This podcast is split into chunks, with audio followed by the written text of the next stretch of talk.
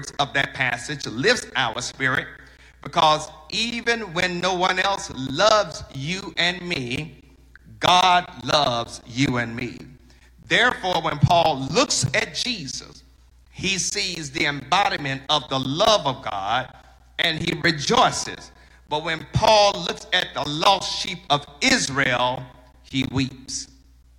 In other words, Israel thought that just being God's chosen people was good enough. They refused to accept Jesus as being the Son of God. They refused to acknowledge Jesus as the anointed one. They refused to call Jesus the Messiah. Paul expressed a deep, pressing concern because his people, his kinsfolks, his relative by tribe and blood have been chosen by God, favored by God, exalted by God, magnified by God, loved by God, only to witness God in the flesh and say to God in Christ, We shall not follow him. The Israelites became shallow in their understanding and in their appreciation of God in flesh.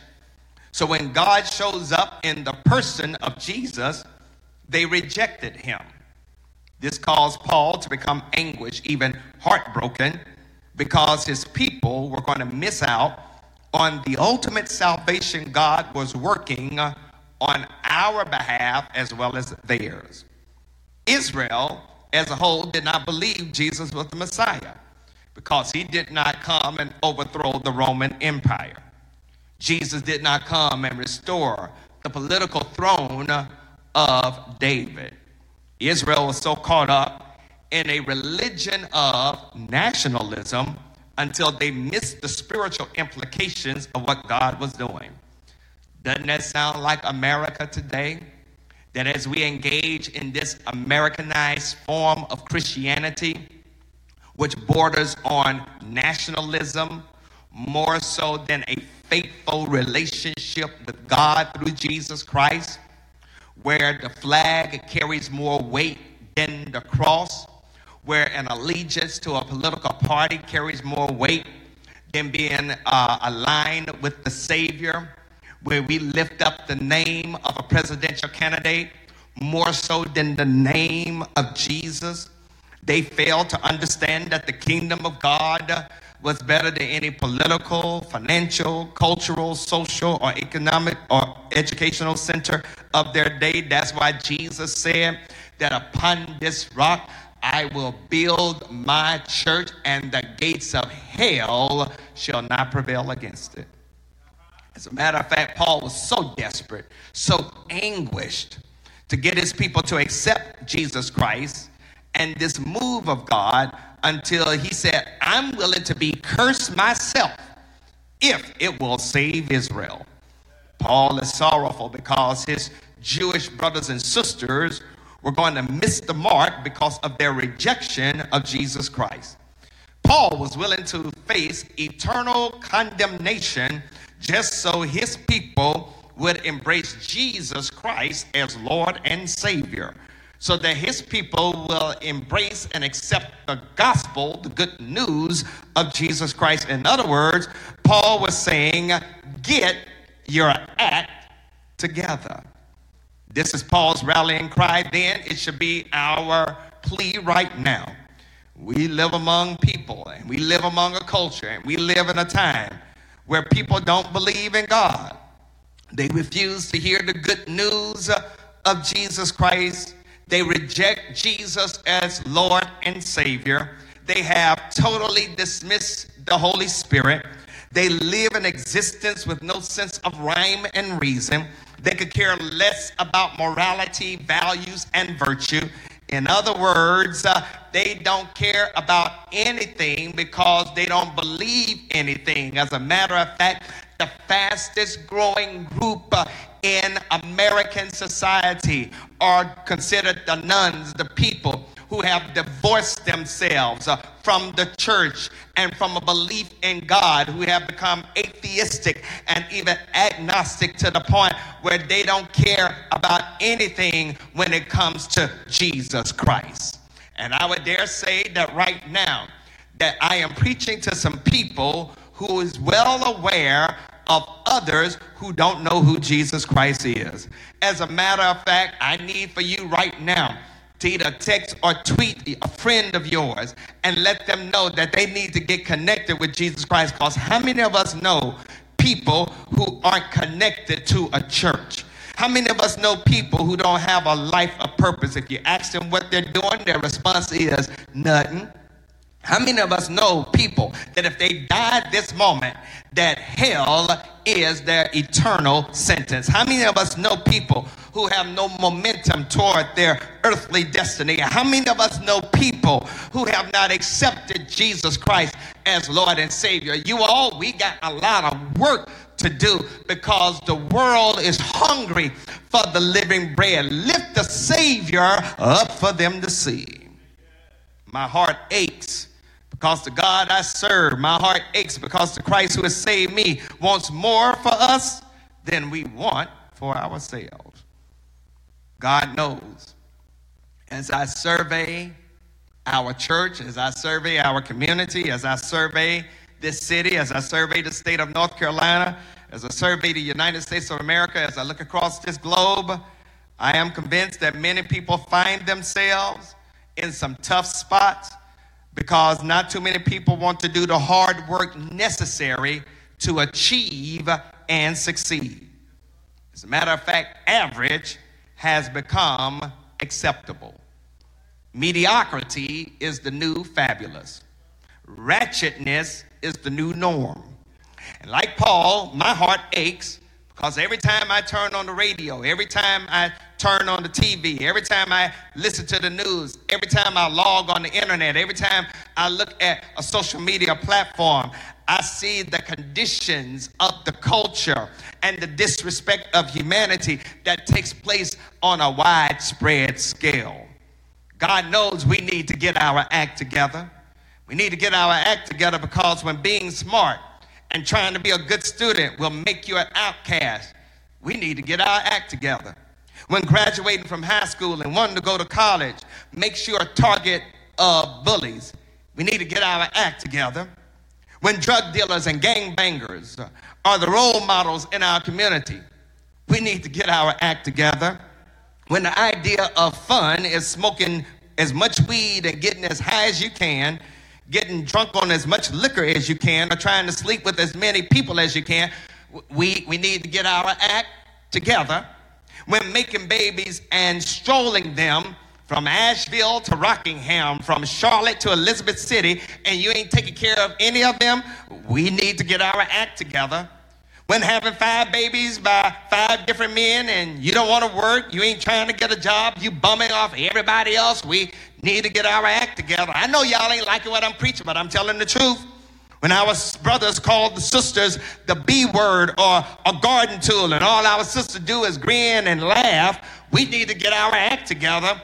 When sisters subject themselves to violence because she believe that a piece of a man is better than no man at all, we, we need to get our act together when the government is so divisive politically until nothing can get done for the people, we need to get our act together. When you allow for Ice Cube to become your political advisor and spokesperson, we need to get our act together. When we allow for a national crisis of racism and sexism and police brutality and white supremacy, and our voices are still muted and disregarded, we need to get our act together and when we have a president who will not tell us the truth when it comes to this pandemic, we need to get our act together. And for the church of the Lord Jesus Christ, that when folks become so saved until they think they're the only ones that's going to make it into the kingdom, they are so saved until they're so heavenly minded until they're no earthly good, we need to get our act together. This is Paul's concern this is my concern as pastor and a disciple of Jesus Christ. It ought to be your concern as brothers and sisters in the Lord. So, how can we get our act together? It is suggested in this text a few things, and then I'll bid you adieu. That first of all, you and I need to stop taking the grace of God for granted. That's in verses 1 and 2. Paul wants Israel to understand that even though God had chosen them as God's covenant people, the only reason that God chose them was because of grace. When you look beneath the surface, it's not in the text explicitly, but it's in the text implicitly. They are where they are because of God's grace. God favored Israel not because she was something special. God favored Israel not because she brought a whole lot to the table. Israel was not a major cultural center like Egypt. Israel was not an educational mecca like Greece. Israel was not a political, uh, political machine like Babylon. Israel was not a world power like Rome. Israel had nothing going for herself. But God looked down and favored Israel. When Israel got in trouble, God fought her battles. When Israel was hungry, God fed her manna. When Israel had his back against the Red Sea, God parted the waters. When Israel was trapped, God delivered her. Israel was the apple of God's eye, even though she didn't bring anything uh, to the table. And after all God had done for Israel, Israel had the spiritual tendency to take the grace of God for granted. This is what Israel done every time the Lord brought her through something. She turned to the altar of false and idol gods. There were times when she just engaged in ratchet disobedience to the word, the will, and the ways of God. And every time, every time Every time she got in trouble, she called upon the name of Yahweh to rescue her from the mess she got herself in. It was a constant cycle of disobedience, trouble, apology, divine deliverance, and then Israel will return right back to the vomit from which she had regurgitated. And yet God continued to deal with her because God's grace is connected to the faithfulness of God. God is no shorter than his word. And even when Israel messed up and had fallen short, God continued to show up because God is faithful to God's word. But I want to let you all know something, and you ain't gonna like what I'm getting ready to say. I need to say it right now. For those that are watching us on Facebook, on YouTube, on Vimeo, and in the virtual congregation, one day grace will run out and judgment will kick in. Uh oh, somebody just turned me off. Somebody just tuned me out right now because we don't like to talk about the judgment of God. We don't want to talk about the wrath of God. We don't want to talk about the anger of God. But one day, God's grace will run out. We don't want to hear about that. We don't want to hear about the God who disciplines us. We don't want to hear about the God who chastises us. We don't want to hear about the God who will put us in check. But this is what Paul is addressing that when Jesus came, Jesus came to serve. Notice that the nation Israel, that business as usual is no longer acceptable. He is doing a shift in how they view God and how they view themselves because they are no longer the favored nation. They allow for religion to replace relationship. They allow for the law to supersede love. They thought the commandments were greater than compassion. And they thought nobody had the favor of God except them. I would dare say some of us behave just like Israel. God has been good to you. However, you have reached the erroneous conclusion that you are where you are because of what you have done, because of who you know, because of what you do, because of how much money you have, because of what you have achieved. There are those who have to admit that at times you've taken God's grace for granted. As a matter of fact, your phrase has been, well, the Lord is going to forgive me anyhow. I'll do whatever I want to do. But Paul reminds us, shall we sin that the grace of God is abound? No, we should not do that. God has blessed you but you think it's all about you. God has lifted you, but you think it's all about you. God has favored you, but you think it's all about you. God has forgiven you, but you think it's all about you. But let me tell you, sister, uh, girl, and brother, man, uh, that it's all about God. Because when the rubber meets the road uh, and you find yourself calling upon the name of the Lord because you realize you can't do what you want to on your own and you need the Lord to help you out. And somebody right now needs to give God praise. Because at times in your life, uh, you have taken the grace of God for granted, but God kept showing up time after time after time after time. As a matter of fact, I really wish I had a church full of folks right now because I believe that I would have at least 123 of y'all if you were in the sanctuary right now that would testify that God has not given you a second chance and God has not given you a third chance and God has not given you a seventh chance and God has not given you a hundred chance. You stop counting after 10,000, but you got to give God praise because he gives you chance after chance again. But I've come to serve and give warning right now that one day grace will run out. And you need to understand that when God disciplines us, even God's discipline is a form of grace. I wanted to say something else about this text. This ain't no shouting sermon, but something else about this text that I want to lift up and I want to encourage you if you're going to get our act together, stop living beneath your privilege. that, that's, that's in verse 4. Stop living beneath your privilege. Uh, unfortunately, the word privilege today has taken on a negative connotation in our culture. Uh, as a matter of fact, we hear people say, check your privilege. Uh, uh, men got to check our privilege when it comes to seeing how women are treated. Uh, white folks are told to check their privilege when it comes to dealing with racism. Uh, uh, heterosexuals are told to check their privilege when it comes to interacting with the LGBTQ community. Uh, Christians are even told to check our privilege when it comes to the national scene. But, but I want to take that word privilege back. I want to place within the positive connotation because the word privilege basically means that there is something to which you are exposed to that allows for you to be a blessing, watch this, to somebody else. Israel had been given several spiritual blessings or privileges. Number one, they had the privilege of being called the children of God. They experienced what is called the Shekinah glory of God through the ark of the covenant. God established covenant relationship with Israel all the way back, not to Abraham, not to Noah, but to Adam.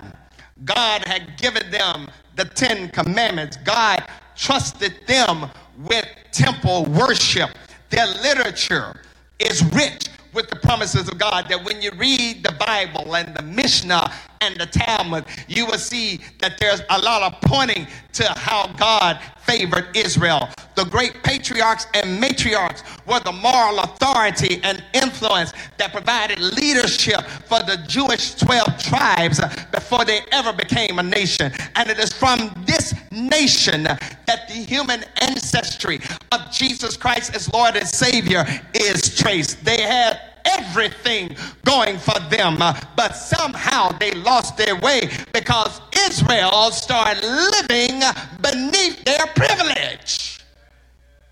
This statement, living beneath your privilege, was in reference to social mobility that was either upward or downward.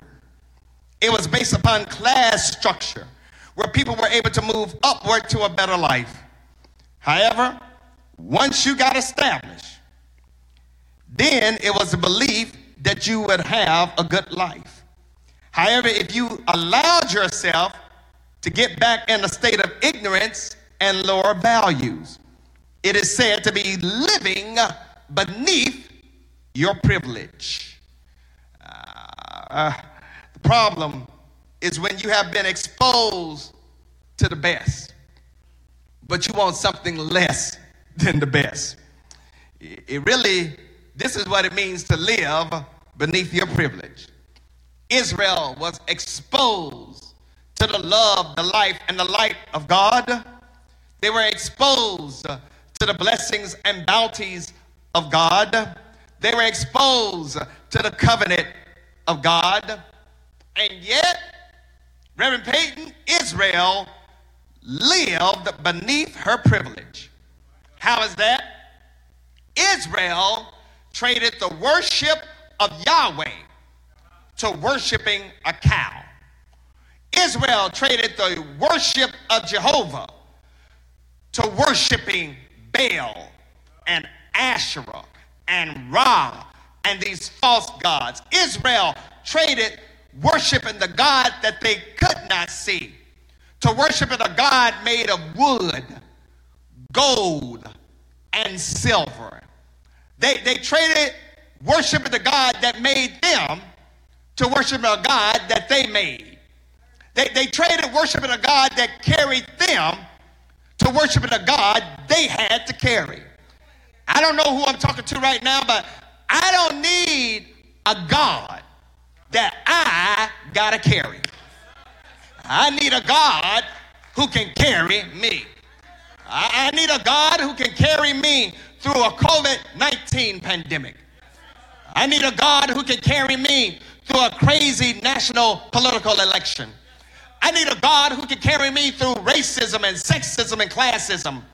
I need a God who can carry me through the craziness of this culture. I need a God who can carry me and who will sustain me in the times in which we live. And I may not be able to see this God that is carrying me, but all every now and then I feel his presence and I feel his imprint and I feel his hands uh, operating in my life. Israel was living beneath her privilege because she confused temple worship with real worship. You think you can't worship because you can't come to 1401 Allen Street. I feel like preaching now. I'm, I'm in trouble right now. You think you can't worship because you ain't getting into your car on Sunday morning and making your way to 1401 Allen Street. You think you can't worship because you ain't sitting beside people that you normally would sit beside on Sunday morning. You think you can't worship because you got to do it through a telephone or through a screen or, or through Vimeo or through YouTube or Facebook Live or a virtual uh, congregation. But I want you to know that when you start thinking like that, you start living beneath your privilege. Why? Because God, the real God we serve, is everywhere at the same God. In other words, the God that is with me here at 1401 Allen Street is the same God with you in your house, in your bedroom, in your kitchen, in your living room, in your den, in your car. The same God that is with us right now is the same God that is with you as you're driving your car listening to the sermon. The same God that is with us here at 1401 Allen Street is the same God that's with you as you ride your bus or you're going on a run or you're walking or you're strolling. I don't know who I'm talking to, but I need to let somebody know that the same God that is here right now is the same God with you. And if you feel God, you ought to just lift up your hands, throw back your head, give God a praise because the same God that is here is the same God that is there. Jesus Jesus came from the nation of Israel. Jesus was the one that they had been looking for. But when Jesus showed up, they didn't even know who he was because their idea of the Messiah did not fit Jesus. they had been looking for somebody who was going to come and remove Caesar from his throne. They were looking for someone who was going to come and kick Herod out of his place. They, they were looking for someone that would come and restore the royal throne of David. However, Jesus had to let them know no, you're rejecting me because you don't understand that there is a greater kingdom that will have implications on uh, the national kingdom. There are too many here who are living beneath your privilege, not in the financial, social, educational, or cultural sense, but you're living beneath your privilege in the spiritual realm because of how you handle the things of the spirit. You got to understand uh, that when you allow for yourself to flow in the spirit, it's going to have implications on how you deal with the natural. Preach Robert Charles Scott. When, when, when you handle the things of the spirit, it has implications on how you handle things politically. When, when you handle things in the spirit, it has implications on how you handle things economically. When you handle the things of the spirit, it has how you deal with things racially. When you handle things in the spirit, it hand, has implications on how you handle things when it comes to compassion and kindness and love uh, and forgiveness. When you have been exposed to the grace and mercy of God, when you have witnessed the faithfulness of God moving on your behalf, when you see the goodness of the Lord in the land of the living, and you live your life any kind of way, you are living beneath your privilege.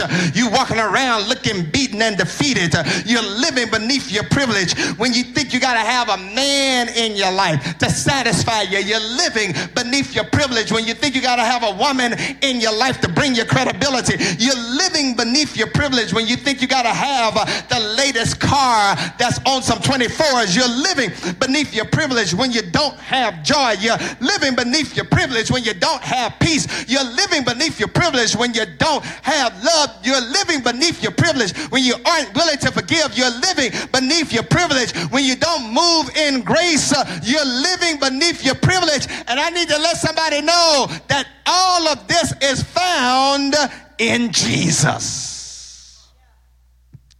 Finally, because I'm going over my time, it's 12 o'clock, but can I give you one more thing? Yes, sir. Do y'all mind if I drop one more thing? I see you, Brother Ronald Dean, saying, Come on, let me, let listen, listen. I got to give this to you because I can't leave you on living beneath your privilege.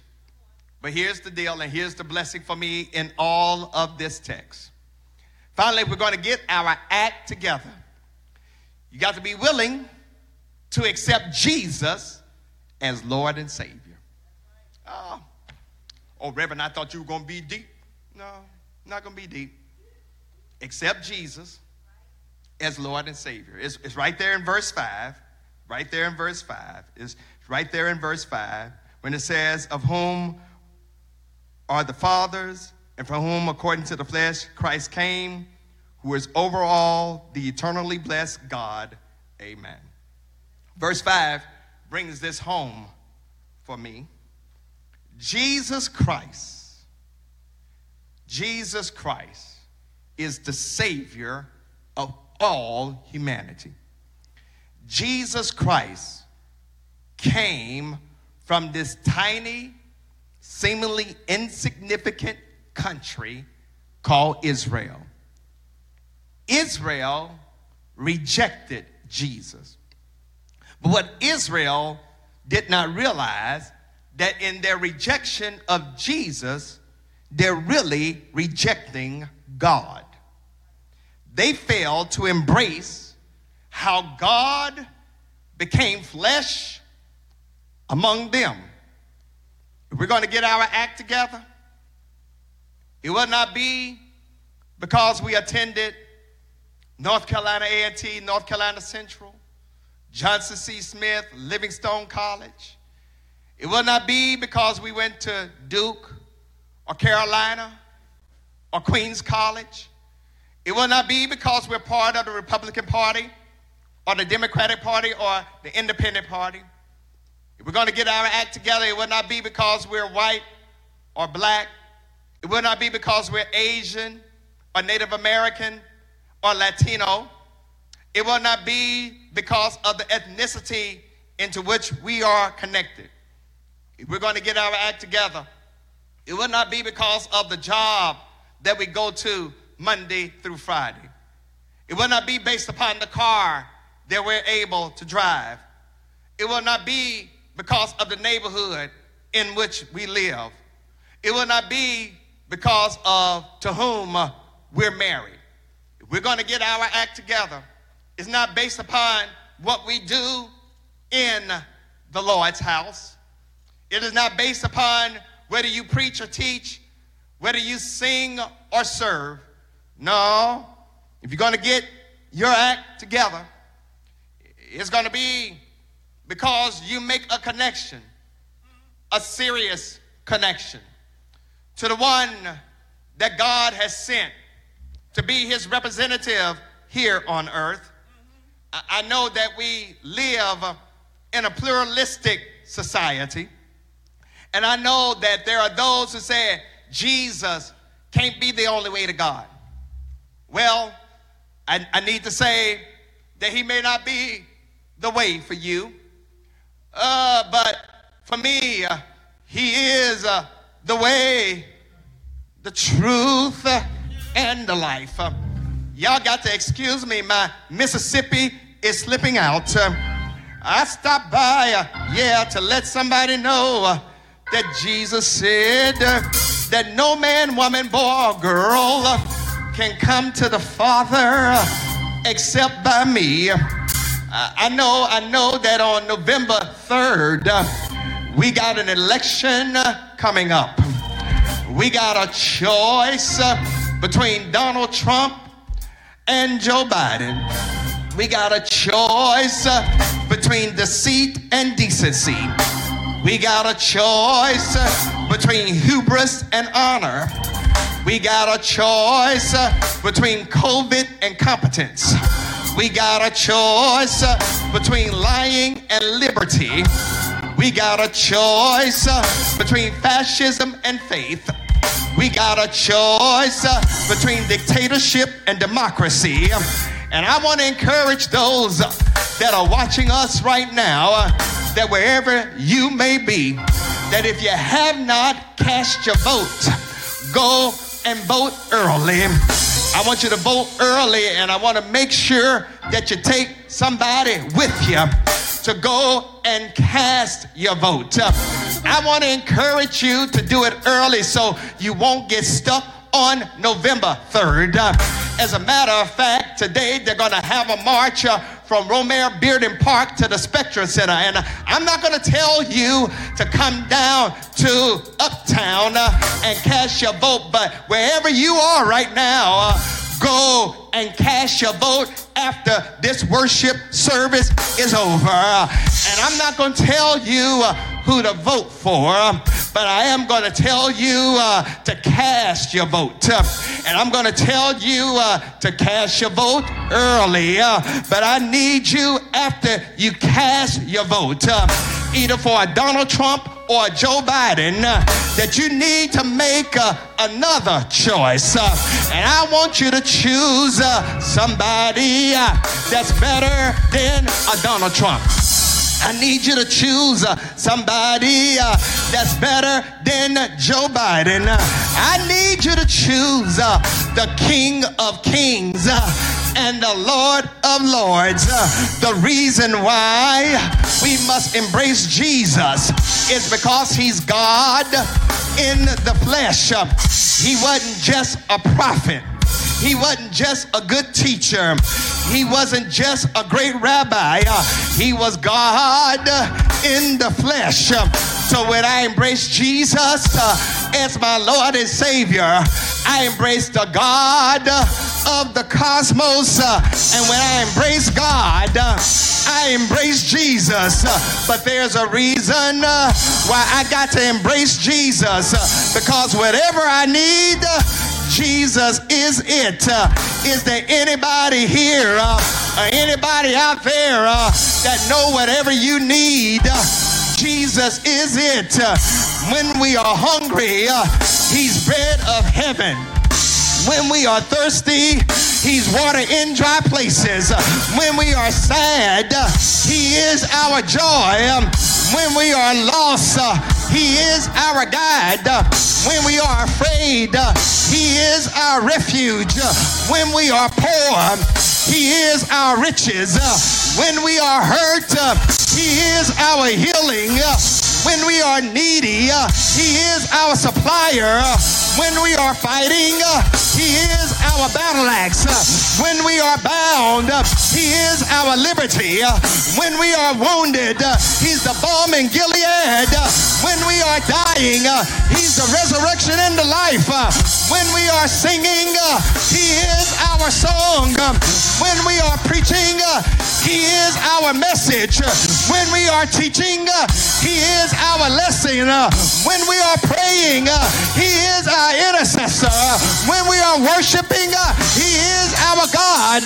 So we got to get our act together because Jesus understands our problem, uh, and it's in Him uh, that we live, uh, that we move, that we have our being. My hope is built on nothing less than Jesus' blood and righteousness. I dare not trust the sweetest frame, but wholly lean on Jesus' name, on Christ. God Almighty, on Christ, the solid rock I stand. All of the ground is sinking sand. Is he able to keep you from falling? Say yes. Say yes. Say yes. Say yes. Is he worthy of the glory? Is he worthy of the honor? Is he worthy of the praise? Throw back your head, open up your mouth, and bless his name.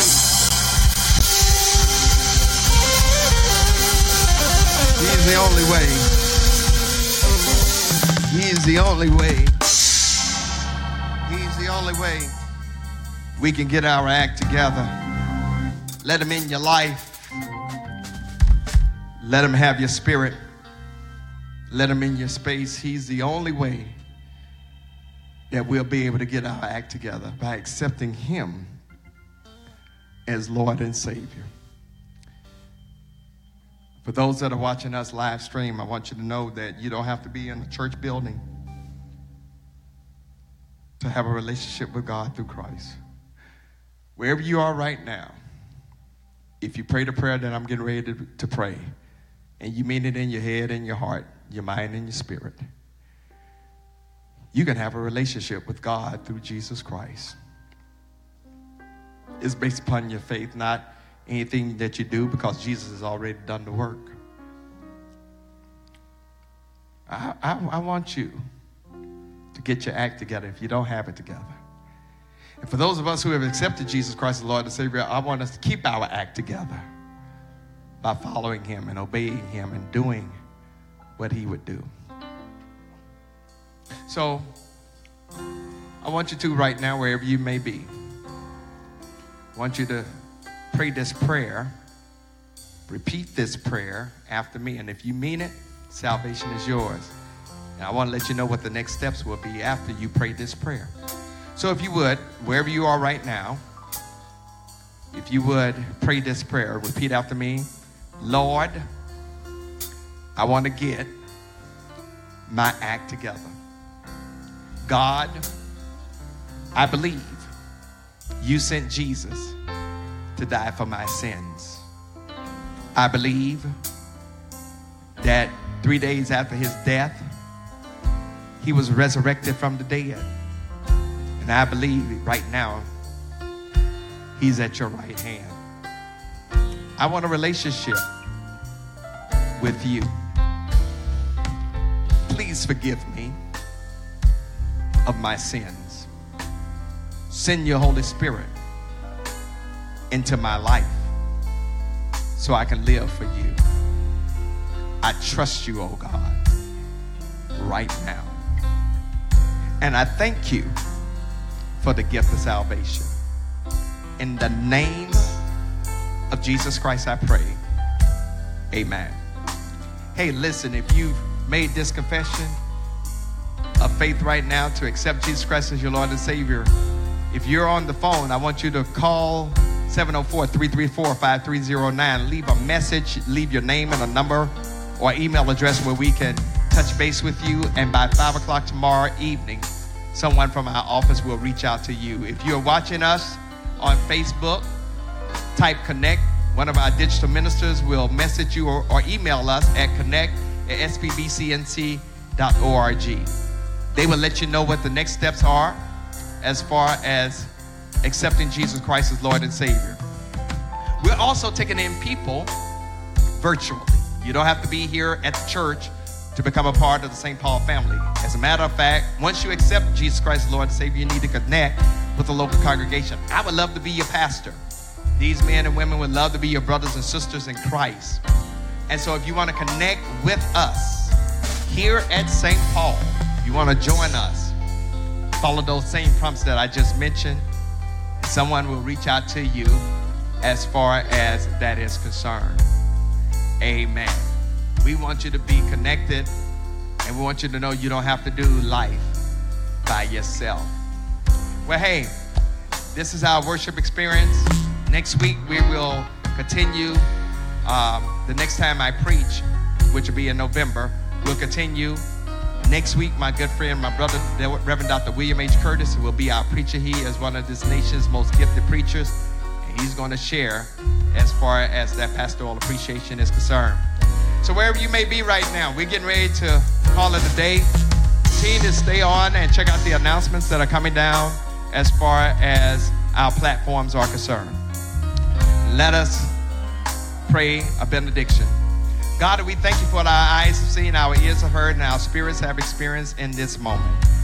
And we come to you right now, God, and we thank you for your Son, Jesus Christ. Dismiss us from this moment, but never from your presence. Keep us in your sovereign care and allow for us to live in such a way that people will see that you're the difference maker in our lives. And now unto him who is able to keep us from falling to this and to present us before the presence of our God with all exceeding joy. To only wise God, our Savior, be glory and majesty, dominion and power both now and forevermore. Amen. Listen, I love you. God loves you even more. Practice social distancing. Wear your mask wash your hands. Amen. We're one day closer to coming back in, but until then, continue to help us to do the work, the witness, and the word of our God. I love you all. I miss you all immensely. God bless you all. Heaven smile upon you.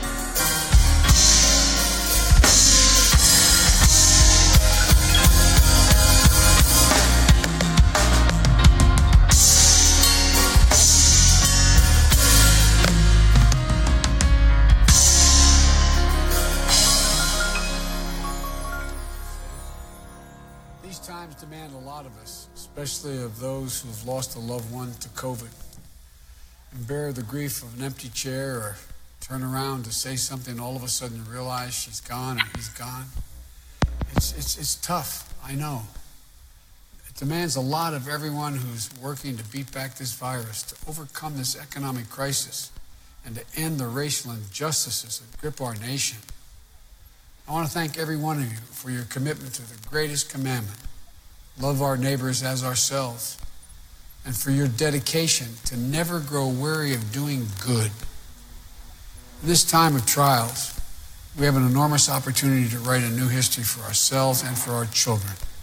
It's a chance for us to come together to truly bend that arc of the moral universe toward justice.